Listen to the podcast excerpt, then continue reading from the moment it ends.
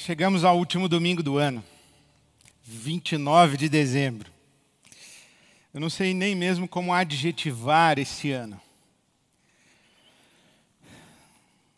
Eu lembro do Zuenir Ventura, que escreveu 1968, o ano que não terminou. Eu fico pensando, 2020, o ano que. Não sei nem como adjetivar esse ano.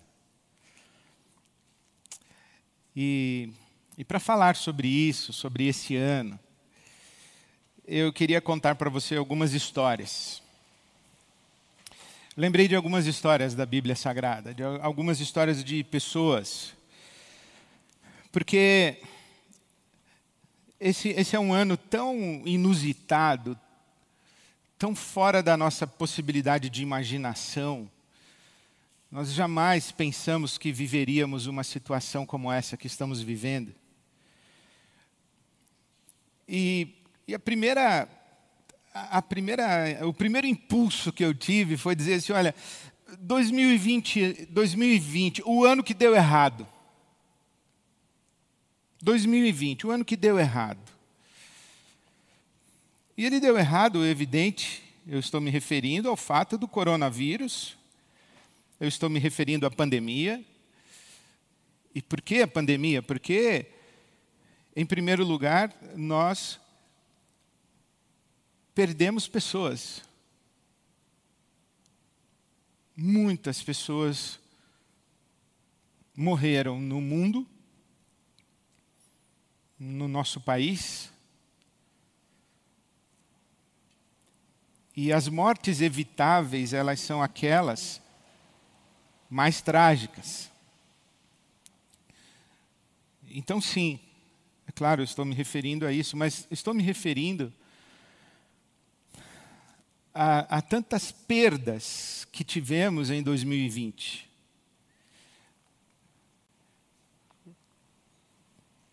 De como os nossos horizontes de vida foram estreitados, encolhidos e o quanto de esforço de adaptação para novas realidades nós precisamos fazer. Estou falando também, evidente, de, de quantas pessoas que, além das perdas, como uma atividade profissional, emprego, as perdas financeiras, econômicas, as perdas relacionais, as fraturas familiares, as perdas emocionais, o agravamento das enfermidades da alma e das, das enfermidades psíquicas, emocionais, as, a busca de terapias, não apenas para o corpo físico, mas para a nossa própria interioridade, para a nossa emocionalidade, para, para o nosso bem-estar psíquico, emocional. Isso, isso é muito gritante nesse tempo. Então, todas as reconfigurações, todos os conflitos, todas as carências, o aumento da pobreza, as múltiplas manifestações de, de sofrimento ao nosso redor, o meu primeiro impulso foi dizer assim: ah, 2020, o ano que deu errado. Mas então eu, eu lembrei de algumas histórias e ressignifiquei essa ideia de o ano que deu errado. E o que eu queria lembrar para você, por exemplo, é, as vidas das pessoas. Fala assim: ah, uma, uma pessoa passou por um divórcio, perdeu o emprego, perdeu suas economias, perdeu alguém que amava, é, perdeu saúde, perdeu espaço de relacionamento. Então, tipo assim, o ano em que as nossas vidas deram errado.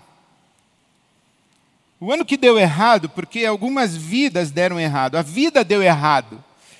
E aí eu volto, eu lembrei das histórias bíblicas e um, um, um, valor que eu tenho, uma convicção que eu tenho, é que eu não acredito que tem vida que dá errado. Eu acredito que tem gente que dá errado, mas não tem vida que dá errado. Se não pensa nas histórias da Bíblia Sagrada. A Bíblia Sagrada fala de Abraão. Abraão, um homem que foi chamado por Deus para deixar sua terra, deixar sua família, deixar sua cultura, deixar o seu chão, deixar o seu conhecido, deixar o seu, o, o, o, seu sabido, aquilo, aquilo que dava sustentação e fundamentação à sua vida. Deus fala para ele: sai daí, vai embora. E ele vai para o novo, para o absolutamente novo. Ele vai para o absolutamente desconhecido, ele vai para o inimaginado. Ele vai, inclusive, para onde ele não sabe o destino final. Ele, ele vai e Deus diz para ele: vem comigo para uma terra que eu te mostrarei. Ele não sabe sequer qual é a terra. Ele, ele vai para alguma coisa que ele jamais imaginou que viveria. No meio do caminho, ele passa por dificuldades, ele mente, ele luta pela sobrevivência, ele tem crises de fé, ele desconfia de Deus, ele expõe a sua mulher Sara ao perigo. A vida de Abraão está dando errado. Deus faz para ele uma promessa de que ele vai ter um filho, mas ele tem que esperar tanto, tanto, tanto para ter um filho, e esse filho não vem. A mulher dele diz para ele: Olha, é bom você ter um filho com a nossa serva. E ele vai ter um filho com Agar. E Deus diz: Não, não era esse o filho que eu tinha prometido para você. A vida de Abraão parece que está dando errado é, é, muito conflitiva. E lá pelas tantas ele recebe um filho e Deus pede a ele o filho, ou ele entende que Deus está pedindo para ele matar o filho dele. Fala, a vida de Abraão está dando errado. Mas será que são estas as questões que a gente usa para para avaliar esse homem Abraão? Por que, que, apesar de toda essa conflitividade, ele é o pai da fé? O amigo de Deus, como a Bíblia Sagrada o descreve e o caracteriza? Pensar assim, a vida de Abraão deu errado? Estou falando de Abraão. Pense em Moisés. Moisés, ele vive um tempo de perseguição ao seu povo. As crianças no Egito estão sendo mortas imediatamente após o seu parto, o seu nascimento. Os meninos estão sendo mortos pelas parteiras do Egito a mãe de Moisés, o, o, num ato de desespero, coloca Moisés num cesto num, no leito de um rio, na expectativa de que alguém encontre essa criança e cuide dessa criança. Isto é, Moisés é um menino que, que se viu privado de sua mãe. A vida de Moisés já começou dando errado, no meio de uma matança de infantes no meio de uma situação de desespero e de luta desesperada pela sobrevivência. Aí então, o que acontece com Moisés é que a filha do faraó o encontra e vai buscar uma ama de leite, e a ama de leite é justamente sua mãe. Ah, a vida de Moisés começou a dar certo. Sei, mas ele cresce no Egito, ele cresce como príncipe do Egito, mas ele não é Egito, ele é descendência de Abraão. Ele não é egípcio. Ele, ele está num lugar que não é dele, ele está no meio de um povo que não é dele, de uma cultura que não é dele, dos deuses que não são Deus dele. A vida de Moisés está dando errado. Ele mata um egípcio, ele tem que fugir, ele vai para o deserto. A vida de Moisés está dando errado. Ele é chamado para libertar o povo de Deus, então ele liberta o povo, mas o povo não quer entrar na terra prometida e Deus faz com que eles peregrinem pelo deserto durante 40 anos e a vida de Moisés está dando errado. Ele, e Deus, ele olha para Deus e fala assim: eu saí do Egito para entrar na terra prometida e eu estou aqui andando no deserto com esse povo. Minha vida está dando errado. E ainda mais Deus diz para ele: ó, você não vai entrar na terra prometida. Falou, como não vou entrar? Não, não vai entrar. Falei, ah, minha vida deu errado. Pera, nós estamos falando de Moisés. É possível dizer que a vida de Moisés deu errado? Estamos falando de Moisés. Vamos falar de Jacó. Quem é Jacó? Ele engana o pai, faz uma artimanha, uma trama junto com a mãe, engana o irmão, engana o pai, tem que fugir, foge do ódio do seu irmão, Esaú, vai para as terras de Labão, seu tio, encanta-se com uma mulher, Raquel, trabalha sete anos por ela, mas depois, na hora de casar, Labão, seu tio, lhe oferece Lia. E diz: Não, aqui primeiro o costume casa-se com a filha mais velha, depois com a mais nova. Raquel é a mais nova, você tem que trabalhar mais sete anos. O Jacó fala assim: Ah, não é possível. Eu, eu já não era o primogênito, era o meu irmão. Eu tive que fugir de casa, enganei meu pai. Meu irmão quer me matar. O meu sogro me engana. A minha vida está dando errado. Mas nós estamos falando de Jacó. Nós estamos falando dos patriarcas de Israel. Nós estamos falando dos homens que são o fundamento da tradição bíblica.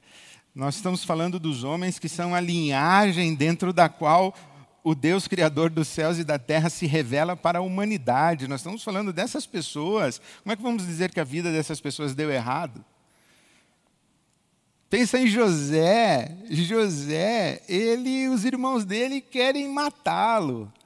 Os irmãos dele vendem, é, vendem-no para o Egito como escravo. Ele vai embora da sua família, ele é privado da companhia dos seus pais, ele vai se tornar escravo no Egito, ele vai numa caravana. Pensa José numa caravana que vai mercadejar seres humanos no Egito, ele está ele, ele tá ali chacoalhando numa carroça, acorrentado, ou pior, ele está caminhando pelo deserto, acorrentado numa fileira de, de desgraçados que serão vendidos como escravos no Egito. Enquanto José está andando por aquele deserto, ele está pensando, pensando: minha vida está dando errado. Aí ele vai para a casa de Potifar, um oficial egípcio, a mulher do Potifar se encanta com ele, e aí ele, por uma questão de consciência, não toma posse daquela oportunidade, não se entrega para aquela mulher, e ele, e ele vai parar na prisão, ele fala, ah, minha vida está dando errado, mas estamos falando de José. Então, assim, quando a gente pensa que a vida deu errado, e a gente avalia as circunstâncias difíceis, as perdas, as mortes, os sofrimentos. Se você pensar na vida de Paulo, Paulo a vida de Paulo deu errado. Provavelmente ele era casado, porque ele era do Sinédrio, mas você lê as cartas de Paulo, não há sequer uma referência à sua esposa, à sua família, seus filhos. A gente não sabe da família de Paulo. Talvez um homem que ficou sem família. Talvez um homem que passou a sua vida é, de serviço a Deus sem a convivência da família, é, sendo preso, sendo ah, açoitado, sendo perseguido, passou fome. É, foi, ele diz assim: as pessoas pensam que eu sou o lixo do mundo. a vida de Paulo deu errado. Nós estamos falando de Paulo. Como é que a vida de Paulo deu errado? Então, e se, e se você pensar, pense em Maria, Diz que a vida de Maria deu errado. Maria perdeu um filho. Não sei se há uma dor maior do que perder um filho. Ah, mas Maria perdeu o filho de Deus. Mas o, que, o quanto Maria, o quanto Maria foi capaz de perceber no seu momento todo o significado e tudo que ela viria a significar na história da humanidade. A gente tem um lampejo muito bonito do cântico de Maria. Minha alma engrandece ao Senhor, o meu espírito se alegra em Deus, o meu Salvador, porque atentou na baixeza da sua serva. Então, Maria, ela tem consciência daquele que ela tem nas mãos, daquele que ela amamenta. Mas o seu filho vai embora. Maria perde um filho, perde um filho para a vida, perde um filho crucificado. Fala assim: a vida de Maria deu errado. Mas nós estamos falando de Maria. Não, nós estamos falando de Jesus. A vida de Jesus deu errado. Ele foi rejeitado pelo povo dele, foi acusado de um, um herege blasfemador, de um falso Messias, de um falso Cristo. Ele foi injustamente incriminado pelo crime de sedição, de atentar contra a autoridade do imperador romano. Ele foi crucificado como um criminoso. Falar, a vida de Jesus deu errado. Mas está entendendo o que eu estou falando para você? Que não existe vida que deu errado. Existe gente que deu errado. por quê? Porque o que todas essas pessoas têm em comum? Essas pessoas têm em comum, primeiro, que elas vivem as suas vidas, as suas histórias, elas serpenteiam entre a vocação e a relação. Elas estão entre a vocação e a relação. O que eu quero dizer com isso? Elas são usadas por Deus na sua vocação, mas elas também têm uma experiência pessoal com Deus, a sua relação com Deus. Elas são usadas por Deus, mas elas são amadas por Deus. Há pessoas que são usadas por Deus, mas não têm a experiência de amor de Deus, elas não se percebem, não se sentem amadas por Deus. Mas todos aqueles que Deus usa, Ele ama, porque a relação transcende a vocação. A relação é maior do que a vocação. É claro, Jesus tem um caminho a percorrer, ele diz: Eu vim fazer a vontade do meu Pai. Eu vim dar a minha vida em resgate de muitos. Eu vim para servir e não para ser servido. Quando Jesus percebe que a cruz já faz sombra sobre ele, ele diz assim: O que eu vou fazer? Eu vou pedir para o meu pai me livrar dessa hora? Não, porque para essa hora eu vim. Então ele tem uma vocação, ele tem um chamado, ele tem uma tarefa, ele tem um que fazer, ele está sendo usado por Deus. Sim, ele está, ainda que voluntariamente entregue, disponível a Deus, Jesus tem um chamado, uma vocação, ele, ele tem, ele tem um, um trajeto a cumprir. Ele tem uma vontade do Pai para realizar, ele tem uma vocação. Mas a primeira coisa que Deus fala primeiro pronunciamento a respeito de Jesus, público inclusive, é: Este é o meu filho amado em quem eu tenho prazer. Esse é o meu filho amado em quem eu tenho prazer. Abraão tem uma vocação, ele é o pai de muitas nações. Abraão tem um chamado, em ti serão benditas todas as famílias da terra, mas Abraão é o amigo de Deus. Amigo de Deus. Abraão é aquele que Deus diz assim: eu não posso ocultar de Abraão aquilo que estou querendo realizar. É por isso que Deus conversa com Abraão sobre Sodoma e Gomorra. Então, uma coisa é o chamado, outra coisa é a relação. Aqui onde nós temos a intimidade com Deus, porque Moisés falava com Deus face a face, como quem fala com um amigo ele tem todo o desconforto do deserto, mas ele tem a bem-aventurança da intimidade com Deus de maneira quase que singular na história da humanidade. Paulo padece tudo o que padece como apóstolo, ele tem um chamado desde o ventre de sua mãe. Deus diz para ele que ele foi escolhido para ser apóstolo aos gentios. E aí ele diz: eu, eu, eu não tive escolha, o meu chamado foi esse. E Deus quis me usar dessa maneira. Mas Ele revelou seu filho em mim. Ele me arrebatou ao terceiro céu e eu vi coisas que eu não tenho nem como dizer para vocês e me são proibidas, mas elas são indescritíveis, porque Deus me deu revelações tão extraordinárias. Porque a, a relação de Paulo com Deus é de outra ordem. Então, quando você olha quanto padecimento existe na maneira como Deus usa as pessoas, e você diz assim: ah, eu não queria ter essa vida. Mas quando você pensa na relação que essas pessoas têm com Deus, é aqui que está o segredo da existência. É isso aqui, essa relação, que faz com que o Paulo chegue no fim da sua vida e diga assim: combati o bom combate, acabei a minha carreira e guardei a minha fé. Ele diz: a minha vida não tem valor para mim, contanto que eu cumpra a minha carreira, porque é isso que enche de significado e de sentido. Sabe, essa, essa maneira de nós olharmos para os sofrimentos da nossa vida. Os sofrimentos da nossa vida, eles estão na ordem da contingência, são coisas que acontecem com a gente. Estão fora do nosso controle, estão no mistério de Deus. Eu, eu imagino que Abraão, Moisés, José, Daniel, Davi, Paulo, Pedro, eu imagino que estes homens, eles eles não tiveram consciência do quanto estavam sendo usados por Deus. E quanto estava lhes custando ser usados por Deus. Porque isso aqui está fora do nosso controle. Isso aqui está dentro dos insondáveis caminhos de Deus. Você quer um outro exemplo da Bíblia Sagrada? Esther.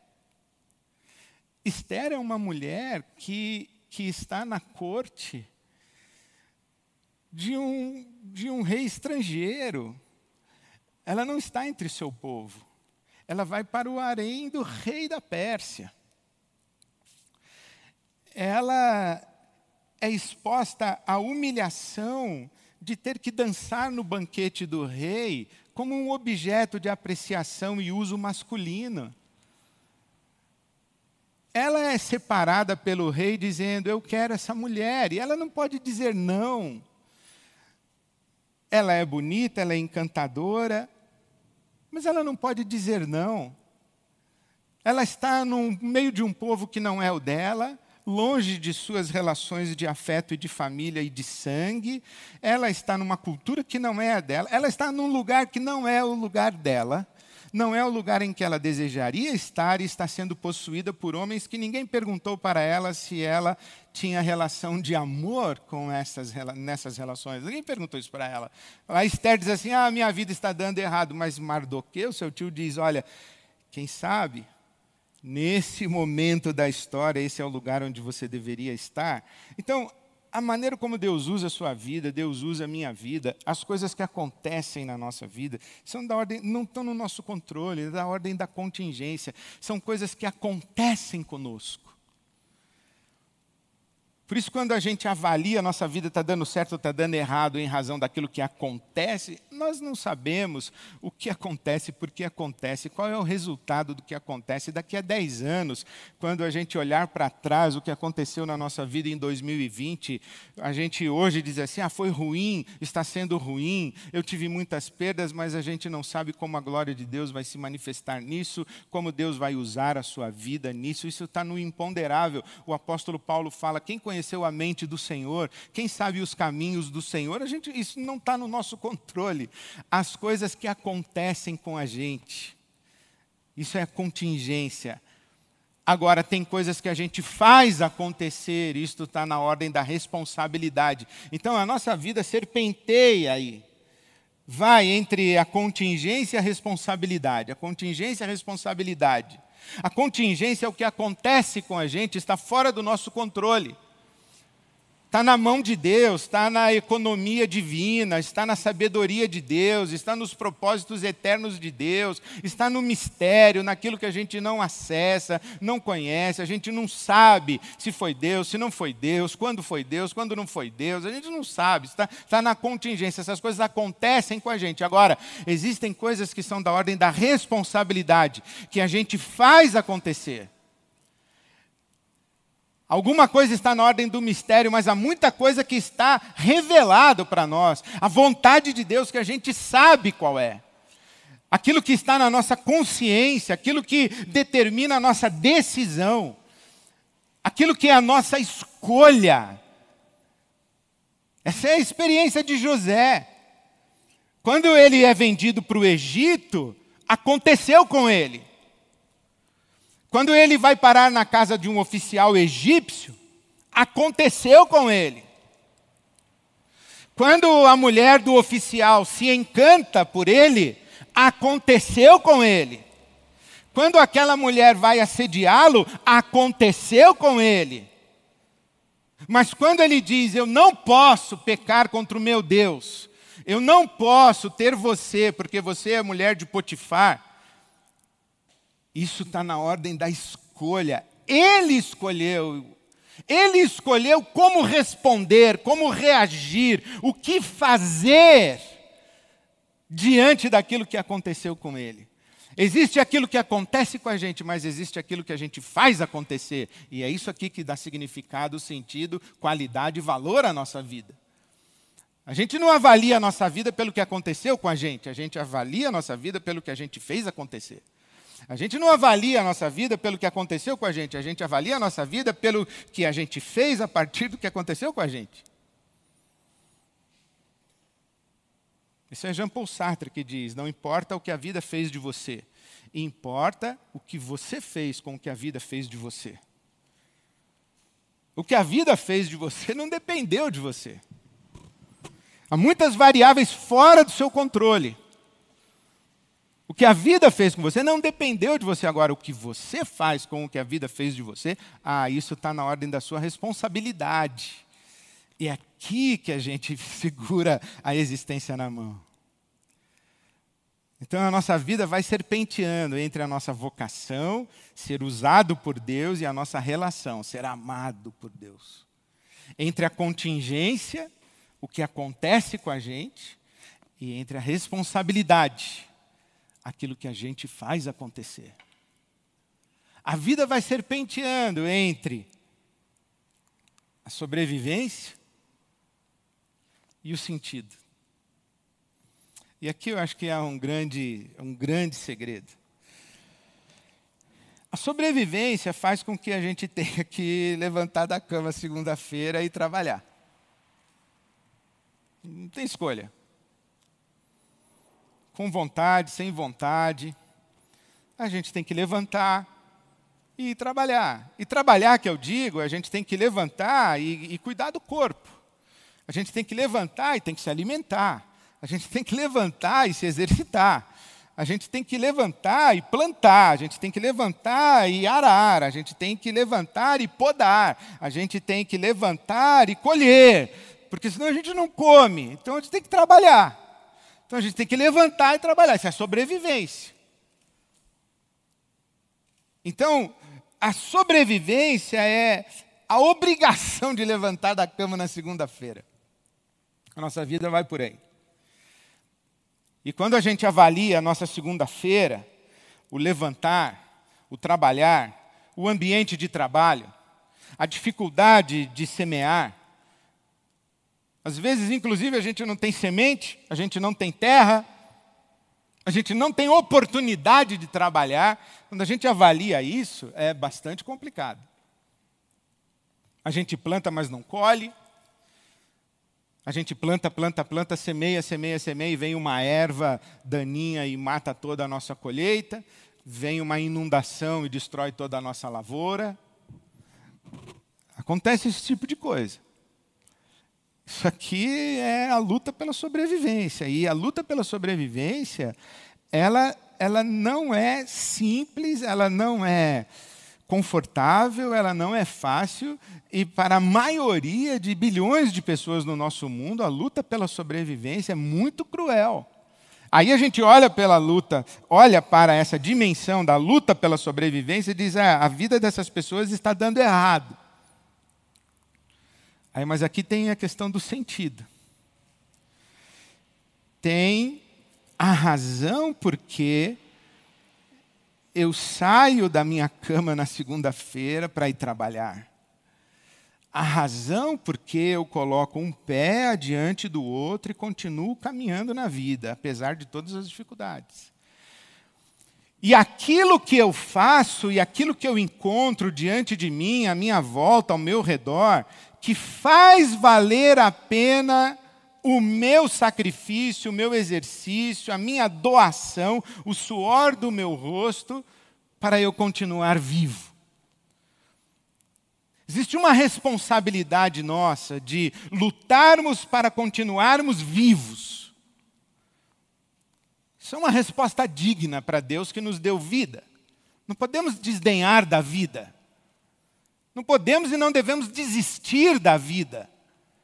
A vida é dádiva de Deus e nós temos que devolver a Ele com dignidade a vida.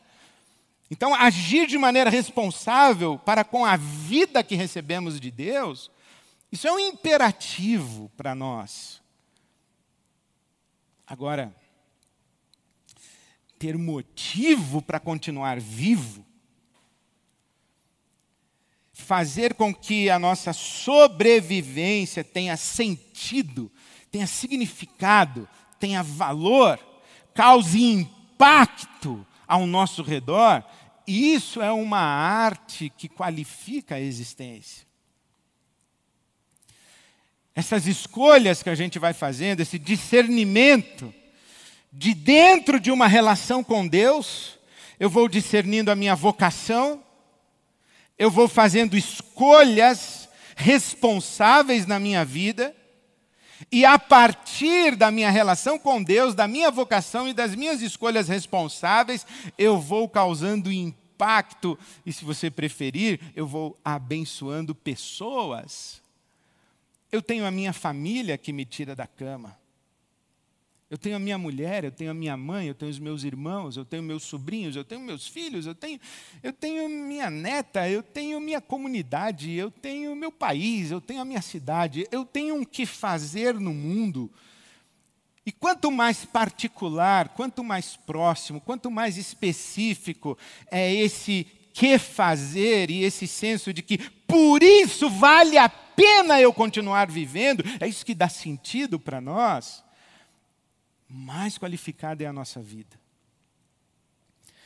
Por isso é que eu não acho que tem vida que deu certo e deu errado. Porque quando a gente avalia a vida das pessoas dentro da contingência, do mistério do inexorável, quando a gente avalia as dificuldades da luta pela sobrevivência, quando a gente avalia, é, a gente avalia tudo isso, a gente fala assim: poxa, a vida dessa pessoa deu errado. Mas quando você olha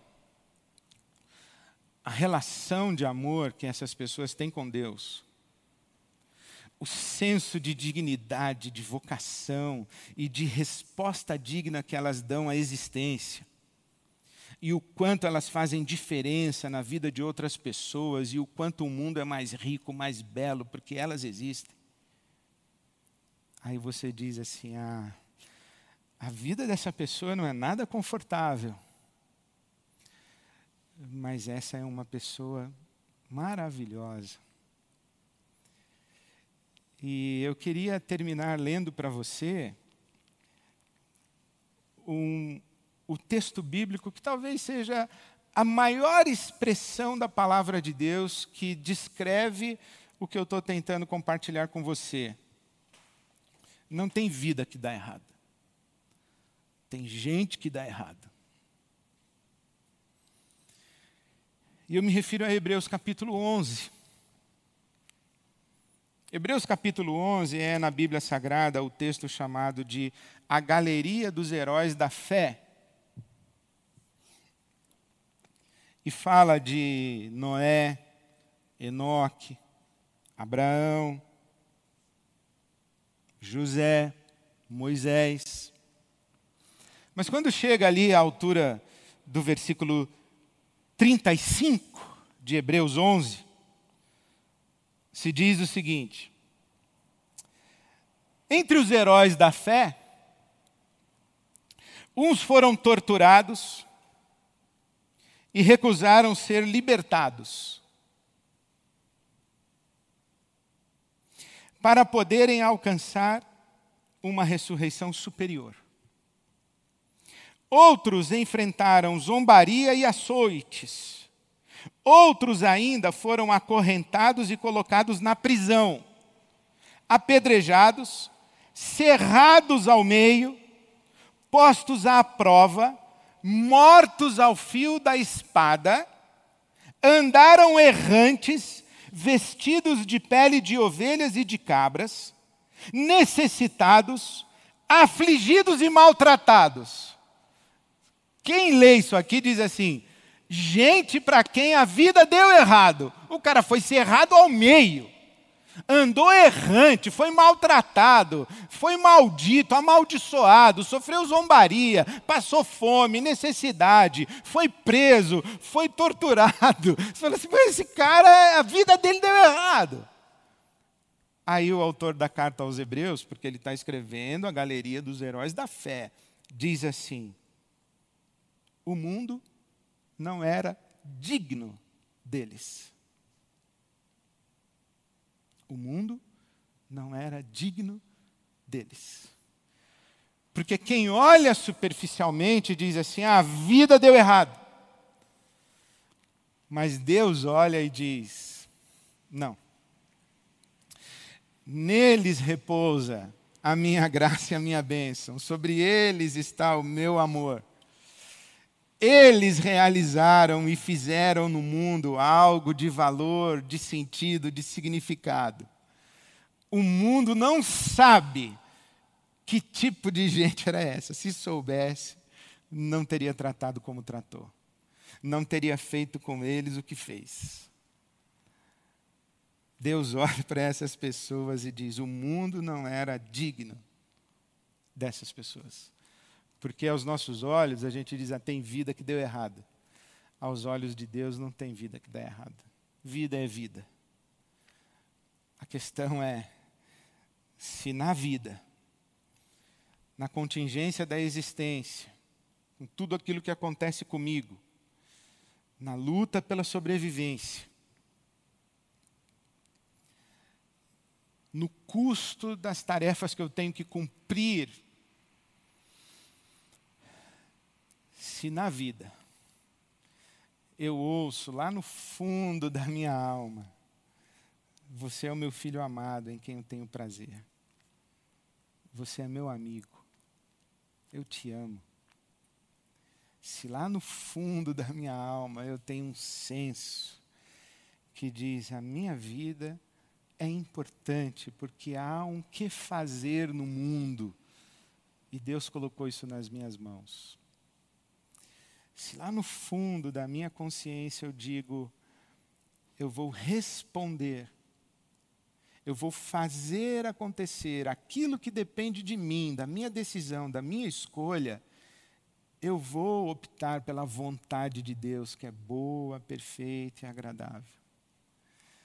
E eu não vou apenas levantar da cama para sofrer mais um dia. Eu vou emprestar significado, eu vou abençoar pessoas em nome de Jesus e para a glória de Deus. Se lá no fundo da minha alma essas convicções estão vivas e renovadas, eu tenho certeza que Deus olha lá de cima e diz: Esse é o meu filho, nele eu tenho prazer. O mundo não é digno de gente assim. Eu não sei como é a sua vida, como está a sua vida. Se você olha para a sua vida hoje e diz assim: a minha vida não está dando certo. Eu queria dizer para você: para de pensar desse jeito, que a sua vida não está dando certo. Busque a Deus e, e deixe-se usar por Ele. E viva de um jeito que o mundo não seja digno de você. Viva para a glória de Deus. Eu me despeço de você, matando a saudade da nossa comunidade, do nosso coral e abençoando a sua vida em nome de Jesus para você abençoar o mundo. Amém.